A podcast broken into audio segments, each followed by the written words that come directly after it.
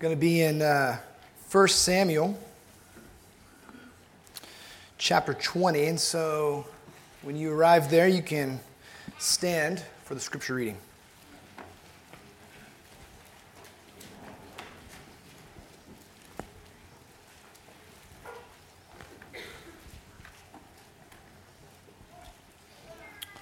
First Samuel chapter 20, and we'll start in verse 12.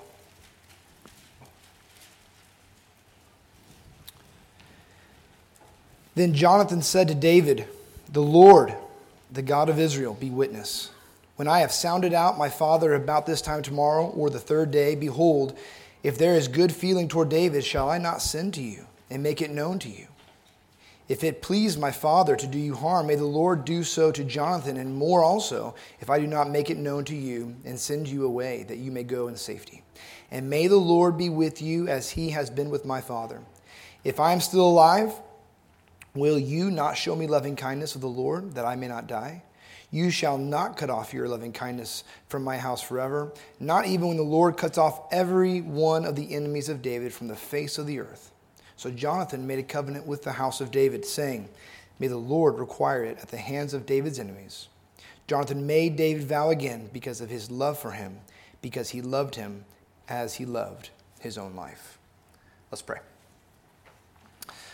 Father, I'm thankful for examples throughout your word, men and women who have exemplified Christ faithfully, who have walked with integrity, God, who truly are witness bearers of the image of God from years and years ago. God, we still read of these men, uh, read of women throughout your, throughout your word, God, and we are profited just in our heart to take courage, to stand, and in the grace of God, Lord, and in humility, submit to you, God, as we care for one another, as we love one another, as we see your purposes coming to pass in this world, God, and we champion your will, and we say with one mind, with one heart, and with one spirit. Not my will, but yours be done. And may that be true according to your word, according to as your spirit is revealing truth this morning to us. May our heart be in line with yours. It's in your name we pray. Amen. Can have a seat. Well, John mentioned this last week. He, he introduced himself. I thought oh, that's probably a good note. I should do the same uh, or two weeks ago when he preached for Charlie. Uh, if you're new to Boerne Bible Church, my name is Connor Patterson. My wife, uh, Jewel, is with my youngest right now, who's a little bit, both of them are a little sick. Um, her name is Joelle, and I have two others. Brielle's my oldest, Callum's my son. You'll see him with the black cowboy hat, boots, and he might uh, try to uh, calf tie you by the legs if you're not careful and standing still. Um, so that's a little bit about us. Uh, we work as well at His Hill. I'm the camp director there, and today is the first day of camp. So we have 126 campers coming this afternoon, which we are just thankful and humbled to the Lord to bring to us. Uh, scholarship campers is, is, how we start, and then we'll have uh, six more weeks of overnight camp plus day camp this week. And so, as mentioned in the announcements, to be praying for the campers, please, please do. Pray that they would know Christ. Pray that they would see Christ in us. Pray that the aroma of Christ would be immediately identified and known that it is Christ as soon as they walk onto the campus and while in the, really in the entirety of their time here. And, um, and pray for us as well. That we be faithful to be busy, not just for busyness' sake, but truly to be busy with the business of God that He has on our hearts. And we would be obedient to Him, that He would fill us with energy, with love, compassion, and just a joy to faithfully serve Him in purity and goodness. Um, so we, we desire that greatly, and we thank you for that beforehand. With camp starting today, I, I think back to uh, my time when I was younger, 12 years old. Uh, I came to camp, to His Hill Ranch Camp from San Antonio, Texas, after never hearing of comfort before in my life after never hearing of His Hill Ranch Camp before in my life. And that came through the influence of a friend. My friend called me up one day and he said, Hey, I, um, I want to go to this camp. It's in Comfort, Texas. Do you want to go with me? And I said, Of course, right? No questions asked. I don't need to know anything else. If you're going, I'm going. And so I accepted that invitation from him. I came to camp. I had a counselor named Gunter Herzog, which some of you may remember and know. And I had never met it and still have yet to meet another German like him. He was loud. He was rambunctious. He was, you know, borderline, well, he was always sweating, but and he was borderline just, just crazy. We TP'd the fish house. I can't believe Sheila let us do that, let him do that. Maybe she didn't. I don't know. I still don't know to this day how that happened. But more than anything, that was the week that I came to know Christ. And it was through the influence of my friend calling me saying, he'd never been here before, I'd never been here before. Let's go to camp together, change the course of my life. I was blessed to have great friends. Uh, growing up, one was literally three uh, houses down, and the other was like a block and a half away. We did everything together. The influence of friends is truly invaluable. Um, however, that influence, as good as it can be, like bringing you know a friend to camp and you know maybe for the first time hearing the gospel of Christ and believing in that gospel for the first time, there's also influence of friends that can be toward the negative and bad. It was how I was persuaded to pursue worldly lust and temptations. Some friendships kept me out of suspension in high school, and others brought me into it. 1 Corinthians 15 33 comes to mind. Bad company corrupts good morals.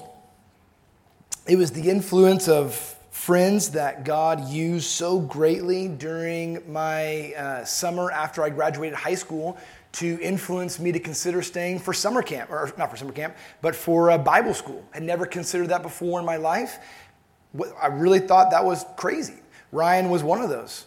And um, started to pray about it for the first time first time I ever you know, submitted myself to the Lord and submitted my plans to Him. And that ended up being another step that changed the course of my life and my family's life.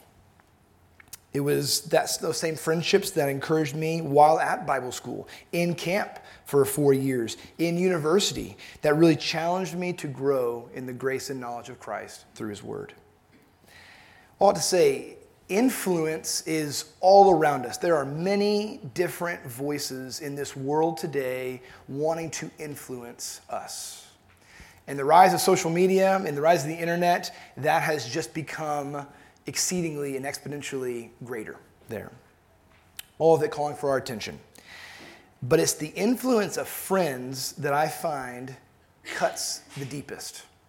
And I appreciated, uh, was stuck with me for many years while I was at Bible school. Kelly was our Dean of Students and principal. Then he really challenged us as students to really consider what are you leaving your friends with? How are you influencing them? Is it just by shared likes, shared interest? I love football, we love football, we watch football, period. Is that all it is? Or is there something greater to our friendship that enters us into a word called fellowship together? Are we simply influenced by friends and what we like to do, our backgrounds, our past, whatever that might be? Or can we have, can we enter into the eternal spectrum and with these friends influence each other in fellowship? Influence each other toward Jesus bring one another and continue to point one another in encouragement to Christ while today is called today. And then that you know question kind of morphs and evolves into is Jesus being seen in my relationships with one another? In my friendships with, with, with one another? Is that what is at the center of us? So, within this context, um, I, I teach through 1 Samuel, 2 Samuel, and I've kind of missed it. I kind of missed being in Samuel, and, and uh, some of the students, now staff, had encouraged me to you know, do something in Samuel, and so I was considering, I had written out this little sheet of about Jonathan.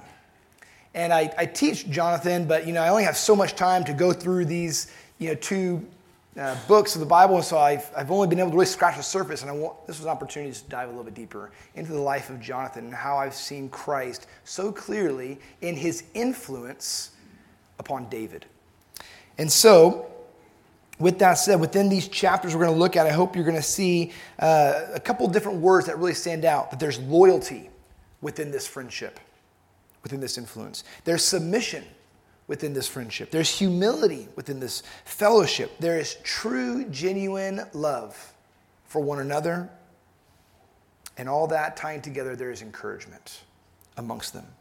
So, uh, 1 Samuel chapter 20, starting in verse 1 through 3, is a little bit of the background. So let's read that quickly and then we'll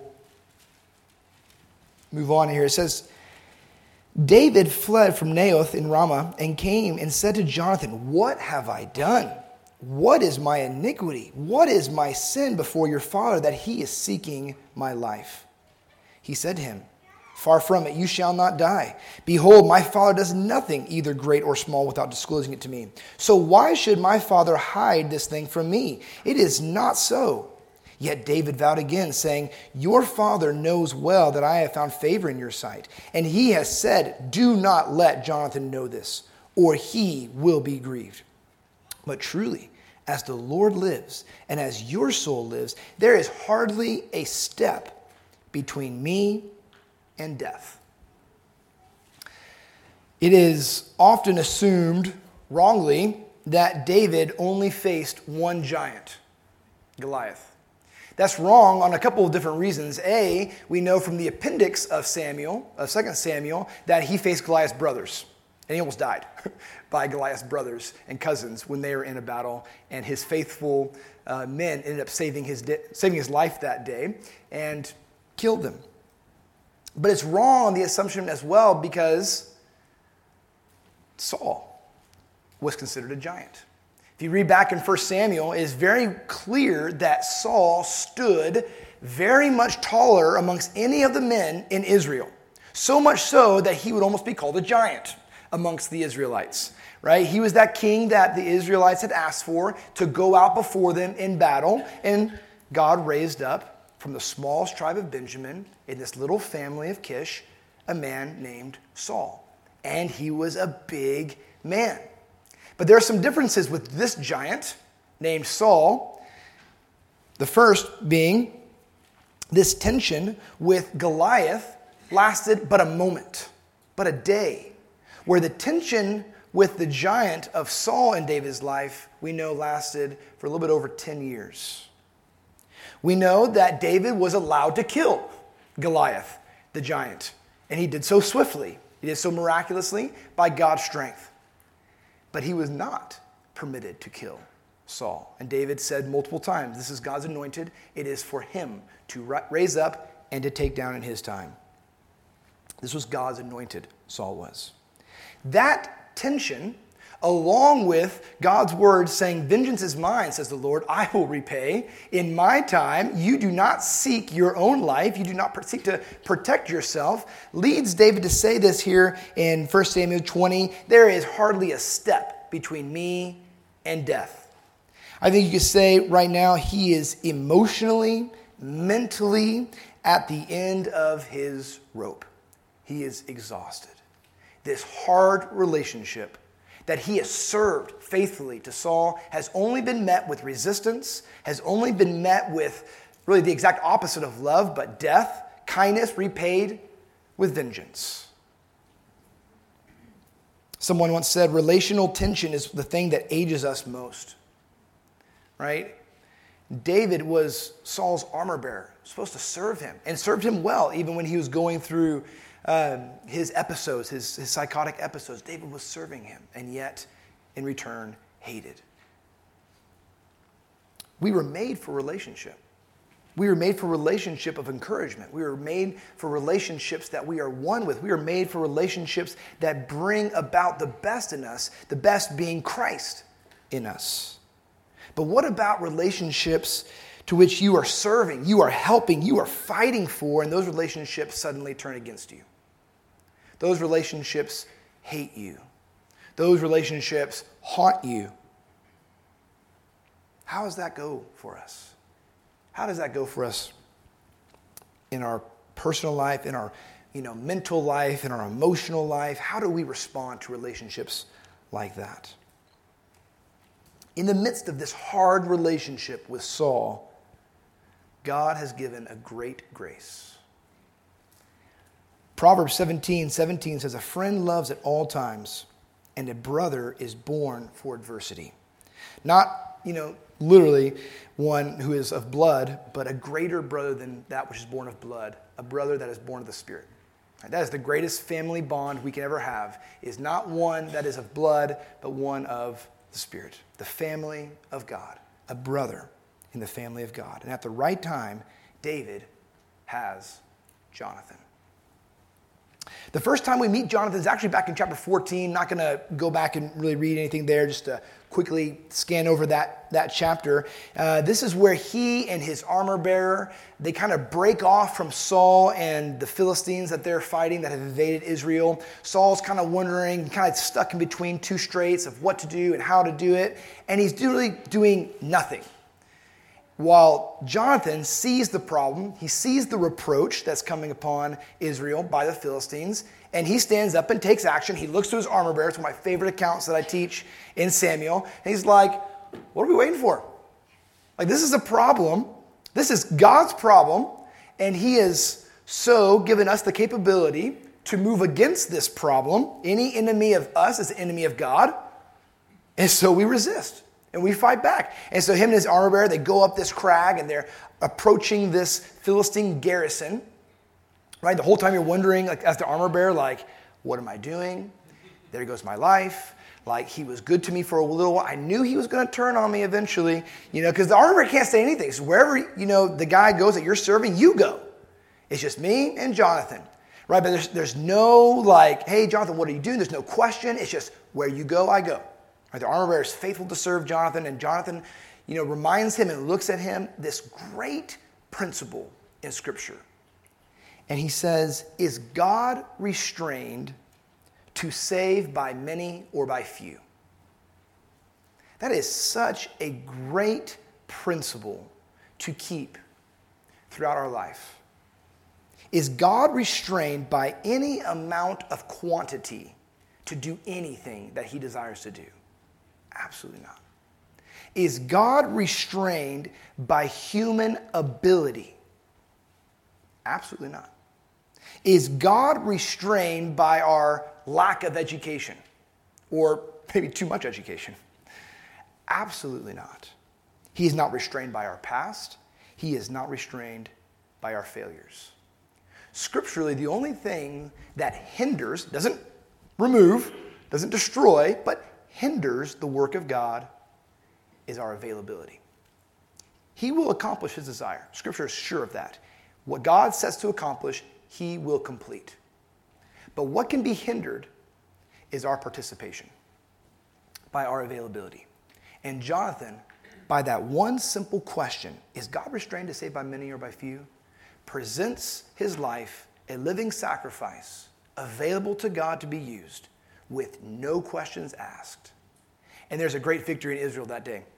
Right? There's a sound of thunder as the uh, Philistines are running down the hill, and everyone looks and says, Saul has won a great victory this day. And Saul doesn't you know, say anything against it, he just accepts it. Yep, great victory. Great, great, great job I got there, guys. It was Jonathan that day who won the victory, ultimately. That's the first thing we know about Jonathan. Then we skip forward and we get into chapter 18. I want us to flip there and read the first four verses here. It's a simple section, but there is a lot that's happening historically here in this context. In verse 1, it says, Now it came about when he had finished speaking to Saul that the soul of Jonathan was knit to the soul of David and Jonathan loved him as himself. Saul took him that day and did not let him return to his father's house. Then Jonathan made a covenant with David because he loved him as himself. Jonathan stripped himself of the robe that was on him and gave it to David, with his armor, including his sword and his bow and his belt.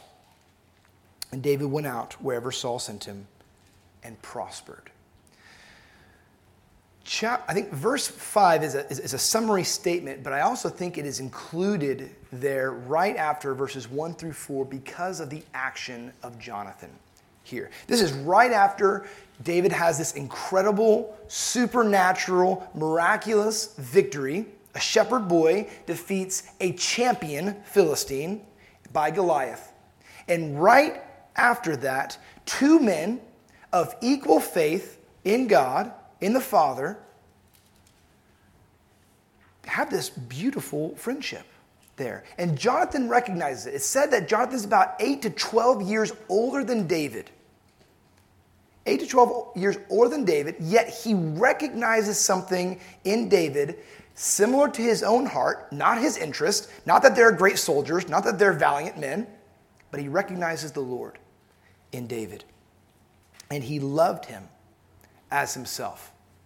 True, godly love does not take from one another, but it gives. It is sacrificial. True biblical love, by its very nature, is sacrificial. It thinks better of another than myself. Anything other than that is lust. It takes, it serves me and my purposes and my desires. True fellowship and friendship that is eternal seeks to better one another, to love one another, to encourage one another. And so Jonathan reaches out to David, younger than him, and makes a covenant with him. Now, usually in Scripture, the one who makes the covenant is considered the stronger of the two. This is why throughout the Old Testament you have God making covenants with his people. It's not the people making covenants with God because God knows they would fail that covenant. God knows they're not strong enough to keep that covenant.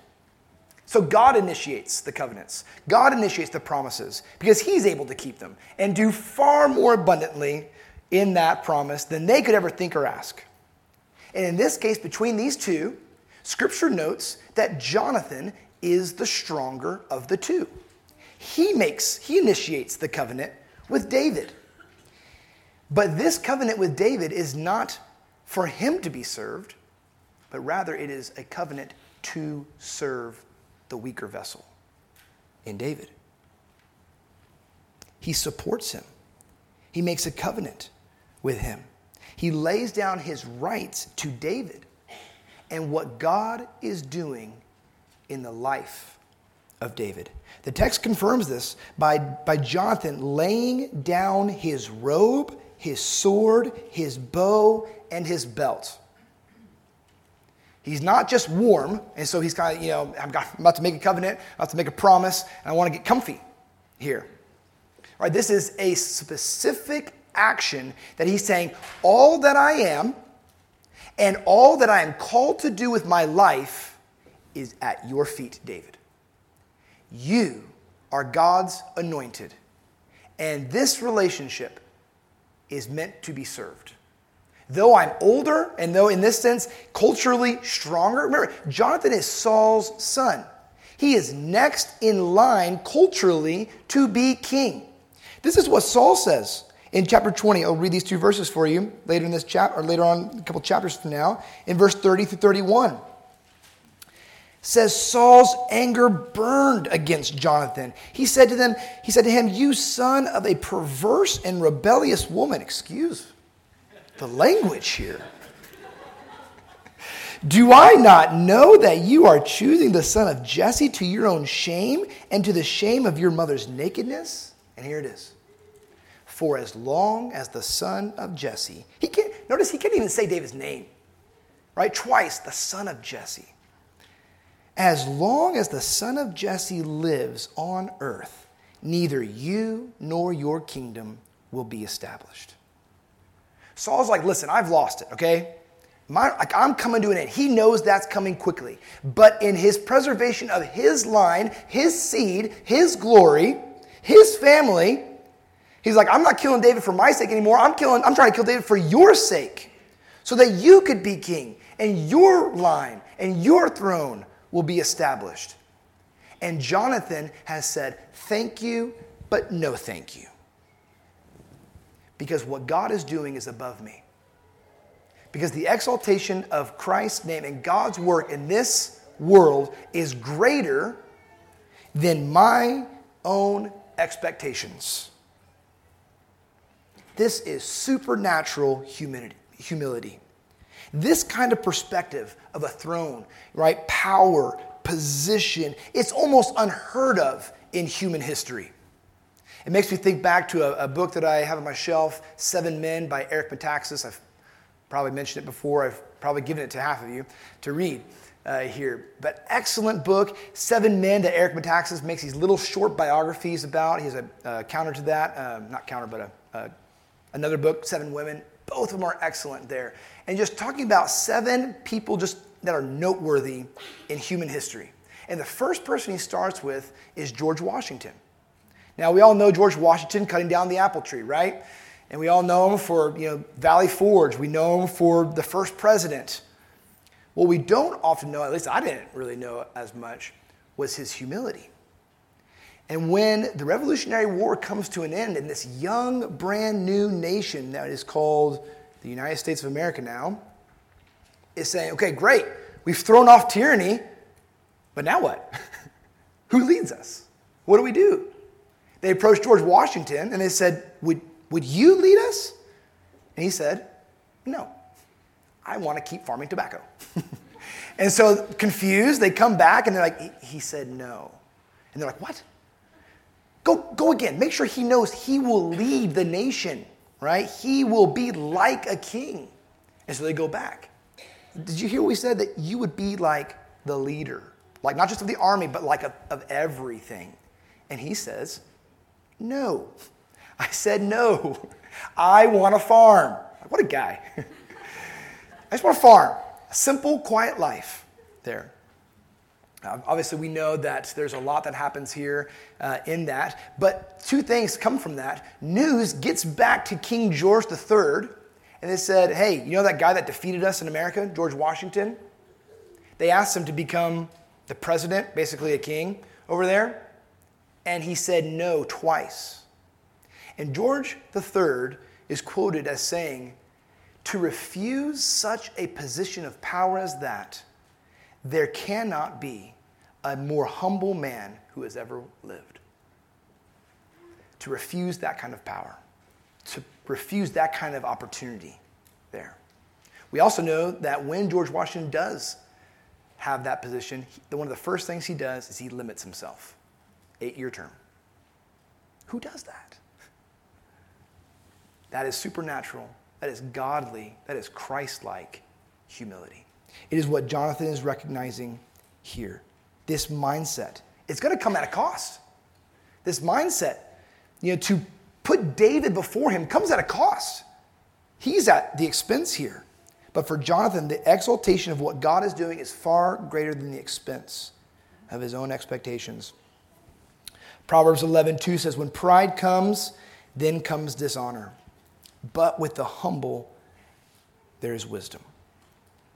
So, now with that, let's get back to our chapter reading this morning in chapter 20.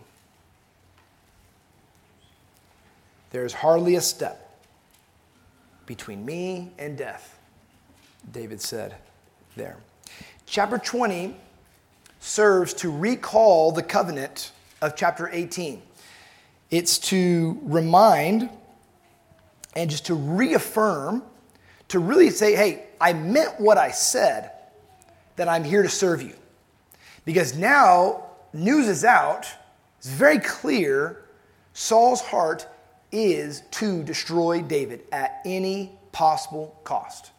And so Jonathan again makes the initiation with David and he says, Let me remind you that the Lord is between us, that I am here to serve you all I ask in return is that there would be no enmity between my seed and your seed as long as the days shall live. I am at your side, not to take, but to serve, but to give, but to encourage, and to submit to what God is doing in your life and to be a part of that.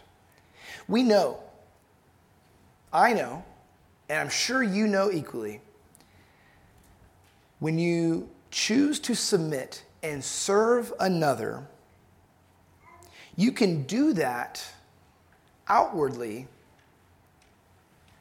but inwardly, we might hate it. We might choose obedience with our hands, but what is the posture of our heart when we submit? What is the posture of our heart when we serve? What is the posture of our heart when I see another succeeding and I'm just coasting? Here? What's going on inside of me? Because that's what God sees. This book is incredible. 1 Samuel, back in chapter 16, reminds us God sees not as man sees. Man looks at the outward appearance, but God looks at the heart. And to Jonathan's credit, his submission and his service is not merely outward and external, but we know that it is true of his heart because what he chooses to do, and that is encourage. That is supernatural.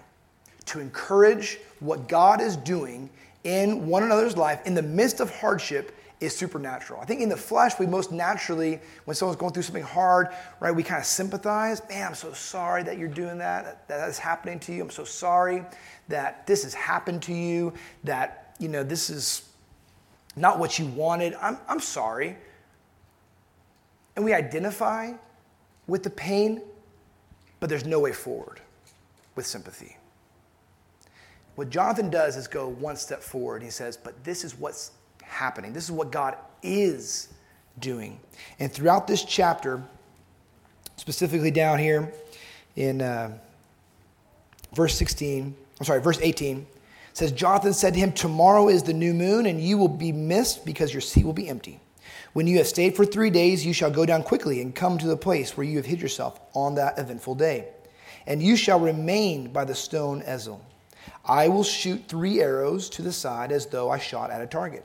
And behold, I will send the lad, saying, Go find the arrows. If I specifically say to the lad, Behold, the arrows are on this side of you, get them, then come, for there is safety for you, and no harm as the Lord lives. But if I say to the youth, Behold, the arrows are beyond you, go, for the Lord has sent you away. As for the agreement of which you and I have spoken, behold, the Lord is between you and me forever. And then hopping over to finish that section, verse 37 when the lad had reached the place of the arrow where Jonathan had shot, Jonathan called after the lad and said, Is not the arrow beyond you? And Jonathan called after the lad, Hurry, be quick, do not stay. After Jonathan's lad picked up the arrow and came to his master, the lad was not aware of anything. Only Jonathan and David knew about the matter. And Jonathan gave his weapons to the lad and said to him, Go, bring them to the city. When the lad was gone, David rose from the south side and fell on his face to the ground and bowed three times. And they kissed one another and wept together, but David wept the more. Jonathan said to David, Go in safety, inasmuch as we have sworn to each other in the name of the Lord, saying, The Lord will be between me and you, and between my descendants and your descendants forever. Then he rose and departed while Jonathan went into the city. David goes into the wilderness while Jonathan goes into the city there. Twice in those sections there, the Lord is between you and me forever. Despite the circumstances of what is happening, God is for you. God is for us, committing to one another in faithful loyalty and dependable kindness to accomplish the will of God in your life despite what the circumstances need. That is what is true. Truth is what we need in a hard moment. We need truth in a way that encourages us and stimulates our hearts and minds to remember the promises of God. We need these encouragements and to simultaneously encourage one another, to come alongside of one another, to comfort us in the reality of Christ rather than the reality of our circumstances.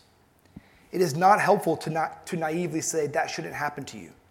It is not helpful really to gaslight one another and say that's not really that big of an issue. That's not that much of a problem.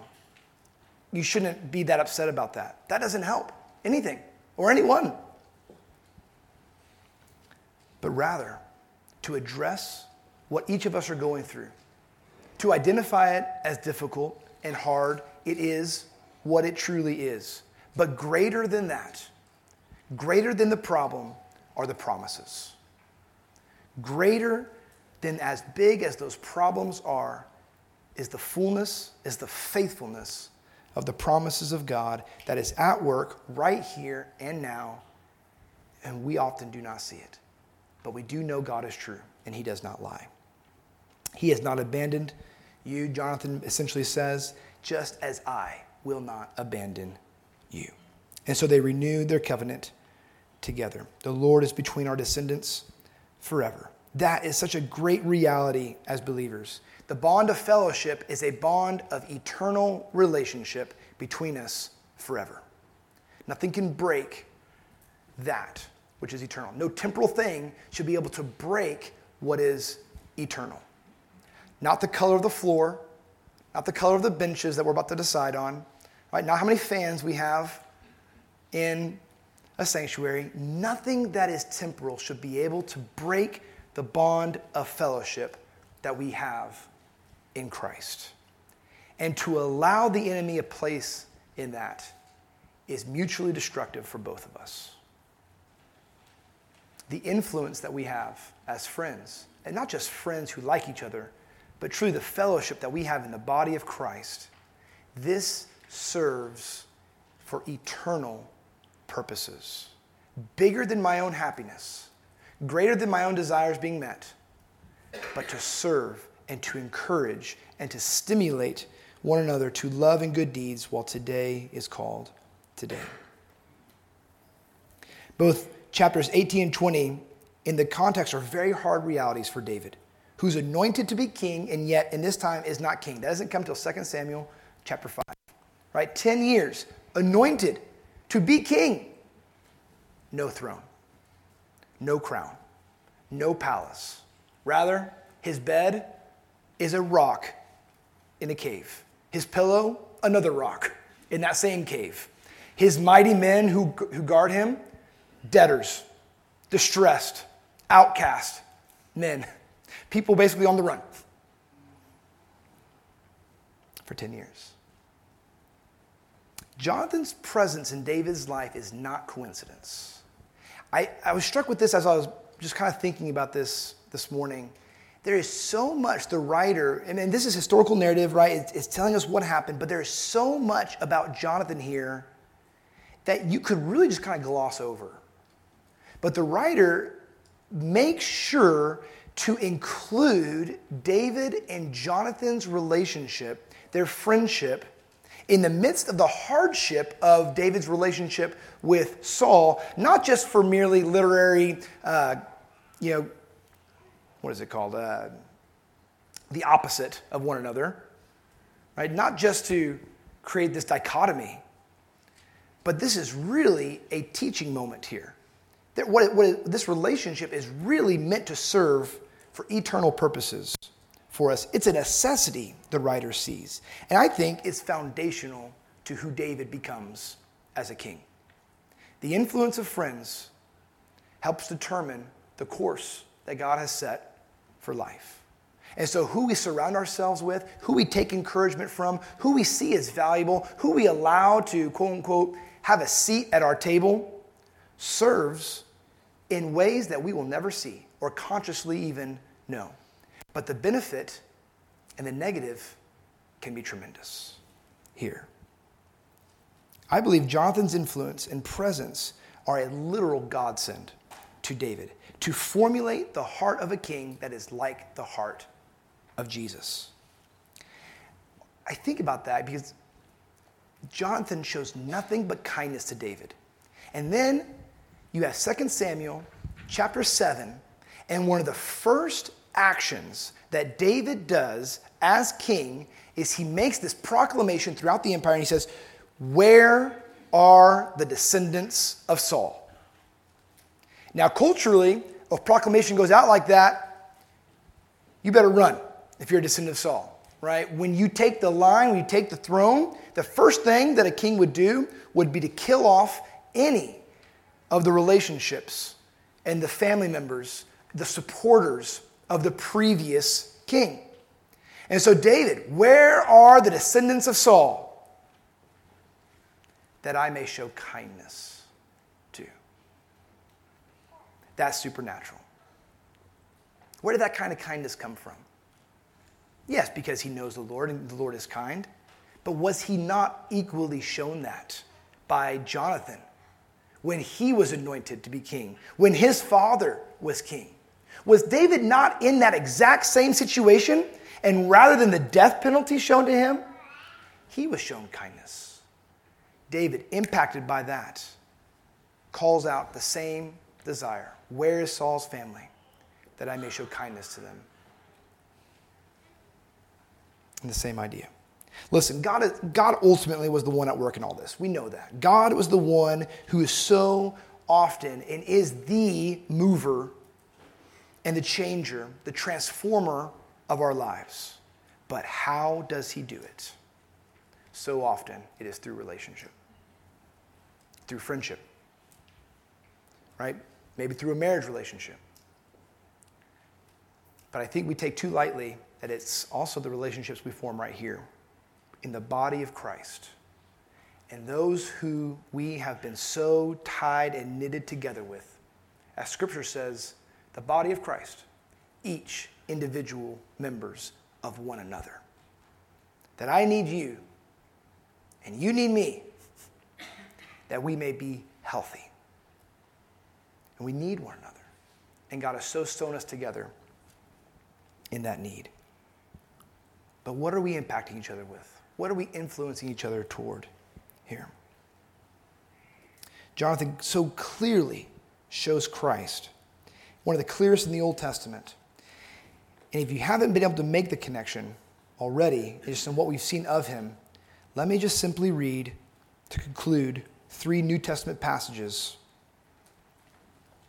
that are of Jesus that Jonathan has so beautifully displayed. Philippians chapter 2. Starting in verse 1. Therefore, if there is any encouragement in Christ, if there is any consolation of love, if there is any fellowship of the Spirit, any affection and compassion, make my joy complete by being of the same mind, maintaining the same love, united in spirit, intent on one purpose. Do nothing from selfishness or empty conceit but with humility of mind, regard one another as more important than yourselves. And do not merely look out for your own personal interests, but also for the interest of others. Have this attitude in yourselves, which was in Christ Jesus, who, although he existed in the form of God, did not regard equality with God a thing to be grasped, but emptied himself, taking the form of a bondservant and being made in the likeness of men being found in appearance as a man, he humbled himself by becoming obedient to the point of death, even death on a cross. Jesus, like Jonathan, laid aside his rights, his privileges, etc., to serve us, the weaker vessel, in humility. Flip over to the Gospel of John, chapter 13 in the beginning of the last discourse that Jesus has with his disciples, the last things that he could say, the last things that he could encourage them with, his last words, if you will, he first starts with an action. In John chapter 13, verse 2, during supper, the devil having already put in the heart of Judas Iscariot, the son of Simon, to betray him, and Jesus, knowing that the Father had given all things into his hands, and that he had come forth from God and was going back to God, got up from supper and laid aside his garments. Taking a towel, he girded himself. Then he poured water into a basin and began to wash the disciples' feet and wipe them with a towel with which he was girded. And he skipped down to verse 12 there. So when he had finished, so when he had washed their feet and taken his garments and reclined at the table, he said to them, Do you know what I have done to you?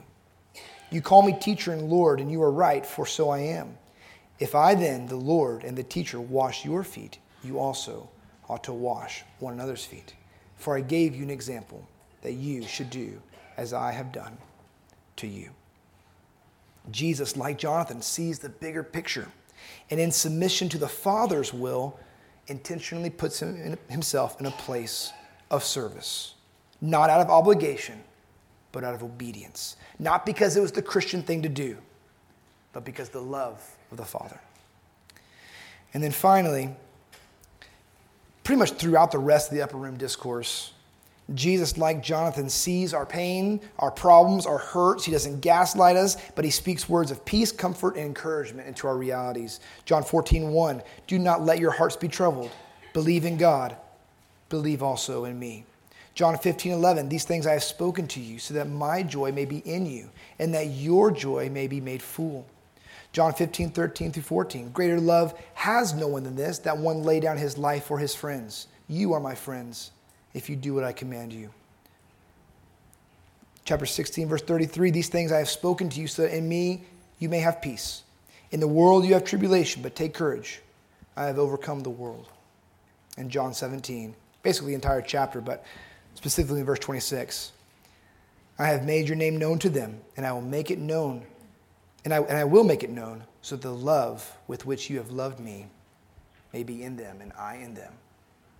And after this, Jesus goes to the garden and to the cross in a complete change of what their expectations were. But he encouraged them while their hearts were troubled. He loved them while their hearts were troubled. He spoke truth to them when their hearts were troubled, and he reminded them of the Father's will. Jonathans are great.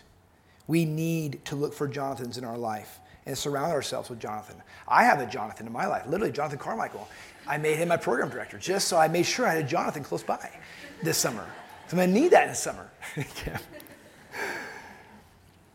But we may not all have Jonathans in our life, scripturally speaking. You may not have a lot of people that you surround yourself with in your workplace, in, you know, in your extended family. We have the body of Christ, where we are members of one another. But more than that, because we will fail one another, we will fail one another. More than that, we have a faithful Jonathan, and we have Jesus, whom the Spirit of God has given us to comfort and to convict and to remind one another, or to remind us of what is true in the midst of our pains and problems and reality. We may not have that physical fellowship, but we always have Christ. But while we have it here, let us not be naive. Let us take full advantage of one another, not to take from one another, but let us take full advantage of one another to serve one another in the love of Christ, in the humility of Christ. Let's pray. Father, thank you for sowing the life of Christ in each one of us to be faithful friends, to be faithful in fellowship to one another. I pray while today is called today, and that we would not overlook the needs of one another, that we would see the hurts in one another, we would see the hardships and the pains in one another. God, we would know how to encourage one another and truly to demonstrate the love of God to one another. And that can only be done, God, in the humility of Christ, to not put our needs before one another in pride to not overlook the needs of one another to serve myself, to live in my comfort zone, God, and to remain isolated. I pray, God, that our hearts would be open and vulnerable with one another, that we would be able to speak, to share, to receive encouragement, God, and that the influence that we have in one another will be the very influence of Christ and the transformation of Christ into your image. God, as you have seen fit to sew us together in. Thank you for this gift. It truly is a gift, this fellowship, this love, this body that we've been given. We thank you for Jonathan and the work that you did through his life, and thousands of years later, God was still bearing fruit. That is the potential that's here. We pray this potential will be seen and the fruit be bearing in this body and would go forth from this place, affecting Boerne and the surrounding areas, God truly that Christ would be seen in us. In your name we pray. Amen.